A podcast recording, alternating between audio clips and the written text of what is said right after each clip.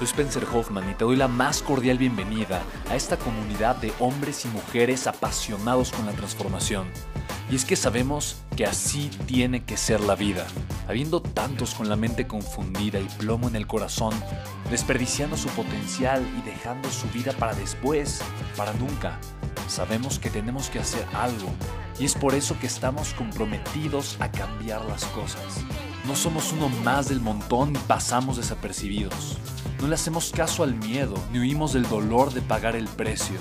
Y sobre todo, no cargamos con el pasado ni con el arrepentimiento porque vivimos en el presente. Creemos en la grandeza y la creamos. Creemos en quienes lideran con su inteligencia y su pasión y en quienes construyen un imperio con su potencial a pesar de venir de la nada. Aquellos que podemos llamar imprescindibles. Porque sabemos que ser uno de ellos es cambiar al mundo y dedicar la única vida que tenemos a construir un legado.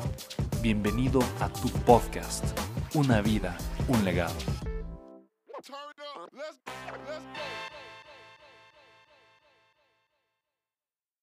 Entonces más vale que esté tomando acción. La pregunta es entonces, ¿cómo sí lo puedo lograr y cuál es el siguiente paso? Entonces, ¿cuál es el siguiente paso que tú estás dando todos los días? Hoy, ¿cuál es el siguiente paso que diste? Tú, el siguiente paso que diste, para no duplicar o triplicar ni quintuplicar, pero ¿cuál es el siguiente paso que tú diste para que tu nivel de juego no fuera ok, sino verdaderamente extraordinario? Estás tomando acción, siendo activo en pro de que ese resultado positivo esté sucediendo. ¿Sí me explico? Esa para mí es la práctica positiva. Entonces, recuerda cómo John Maxwell comparte que únicamente existen 4 tipos de personas. Las personas que dividen, que esas personas que dividen se les llaman traidores, ¿no? No son personas que no cumplen los valores, que viven los antivalores y que en vez de estar viviendo y manifestando los valores hacen todo lo contrario y entonces con actitudes y comportamientos destructivos empiezan a dividir. Hay personas que restan. Esas personas son las personas que juegan, literalmente juegan. Mira, ni a ganar ni a perder, o sea, no les importa ganar. Quieren no perder, prefieren no perder, pero no juegan a ganar, juegan a no perder. ¿Sí lo puedes ver? O sea, esas personas restan porque se convierten en una carga para los demás. Hay que estarle resolviendo el problema, hay que estarle recordando, hay que estarle ayudando, hay que estarle diciendo, hay que estar limpiando otra vez el destrozo que hizo porque otra vez se equivocó, porque otra vez no hizo. ¿Sí me explico? O sea, no está jugando a ganar, tampoco a perder. No quiero obviamente que el equipo pierda, pero no está jugando a ganar. Entonces esas personas restan. Las personas que juegan a ganar suman, pero las personas que juegan a ganar y que se encargan de que todo el equipo esté ganando, esas personas multiplican.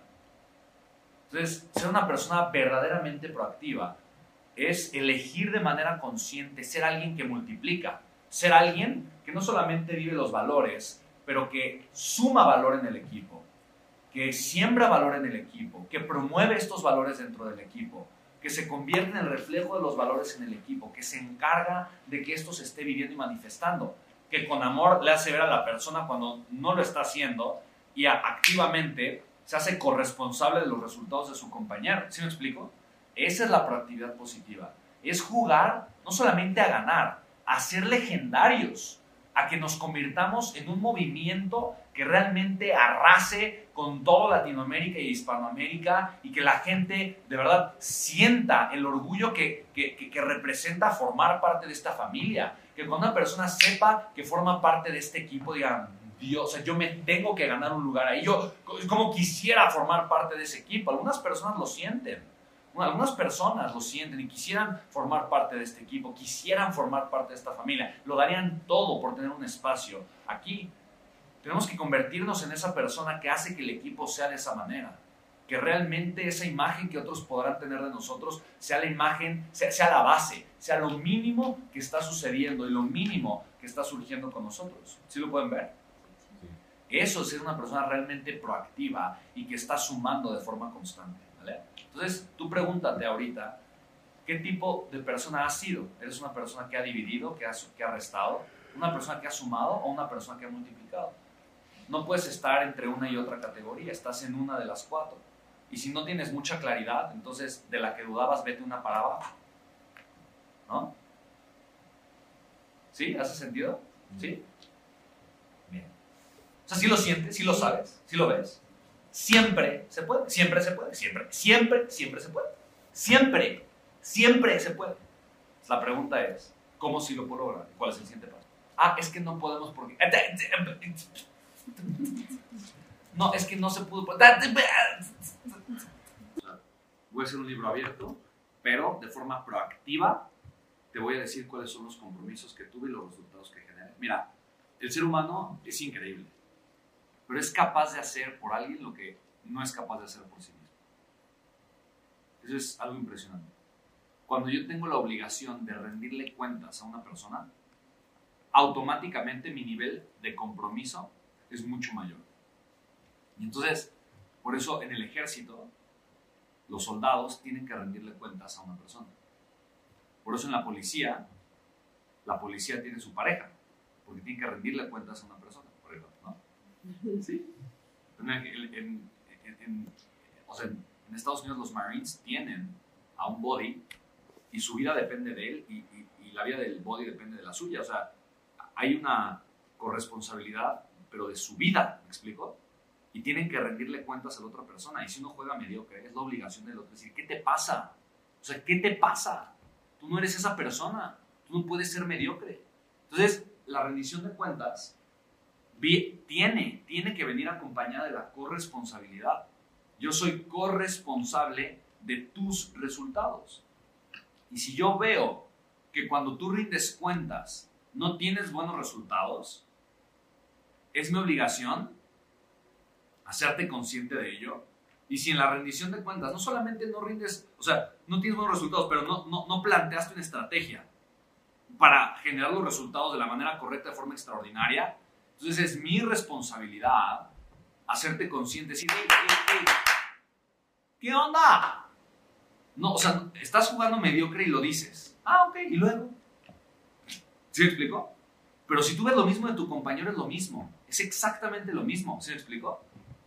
Y si entonces tú ves que si la meta que se puso fueron 20 ventas y lleva 3 semanas que tiene menos de 10, ¿tú qué estás haciendo para apoyar a tu compañero? ¿O para apoyar a tu equipo? ¿O para inspirarlo con tu ejemplo? ¿Sí me explico? Porque sí está rindiendo cuentas. O sea, sí está diciendo, no, pues yo, ¿verdad? Sí, honesto, radical, transparente. Aquí estoy, la cagué. Lo pude haber hecho mejor. No lo hice, pero una semana más, ¿no? Y entonces así otra. ¿Sí me explico? Entonces, es importante que la rendición de cuentas sea simplemente la venta. O sea, es el ejercicio para ser honestos y transparentes y que veas si yo estoy creciendo como digo que iba a crecer. Solamente. Pero si tú ves que yo no estoy creciendo como yo dije que iba a crecer, porque es un tema de crecimiento, ¿sí lo puedes ver? Solo es porque creen que no pueden, es la única razón. Y como creen que no pueden, no han planteado una estrategia para hacerlo. Es la única razón, la única. Si creyeran que realmente pueden hacerlo, hoy estarían pensando en una estrategia para hacerlo. Y entonces decir 20, dicen, son 20. Oh, no, tuve 15, me siento mal conmigo. Es la única razón, la única. Porque están cómodos haciendo lo que ya conocen. ¿Sí me explico? Es cuando tú tienes la rendición de cuentas y tu compañero ve que no avanza o que no avanzas, entonces es como de, oye, tienes que pensar en algo diferente. A ver, tienes la misma estrategia por 3 semanas y tienes los mismos resultados por 3 semanas, pues, qué bruto, por no decirlo de otra forma, si crees que vas a tener mejores resultados haciendo lo mismo otra vez, entonces, ¿qué cosa vas a hacer diferente? ¿Qué cosa vas a hacer que no has probado? ¿Qué cosa vas a hacer? ¿Sí me explicó? Que te va a estirar. Ok, ya tienes algo diferente, pensado, ok, bien, pues pruébalo, ojalá funcione. Y si no funciona, que al menos intentaste y viste una cosa que no funcionó, pero estás tomando acción en algo distinto. Ah, ya sé que esto no funciona. Oye, ya encontré algo que funcionó, ya cambié un poquito algo, ya tomé un curso para... Sí, lo pueden ver. Ese es el único objetivo de la rendición de cuentas. El único. Crear conciencia, el generar un apalancamiento positivo, que es generar dolor y placer con el resultado que tuviste, y el que las demás personas del equipo vean lo que tú estás haciendo para que también te podamos apoyar a que logres tus resultados.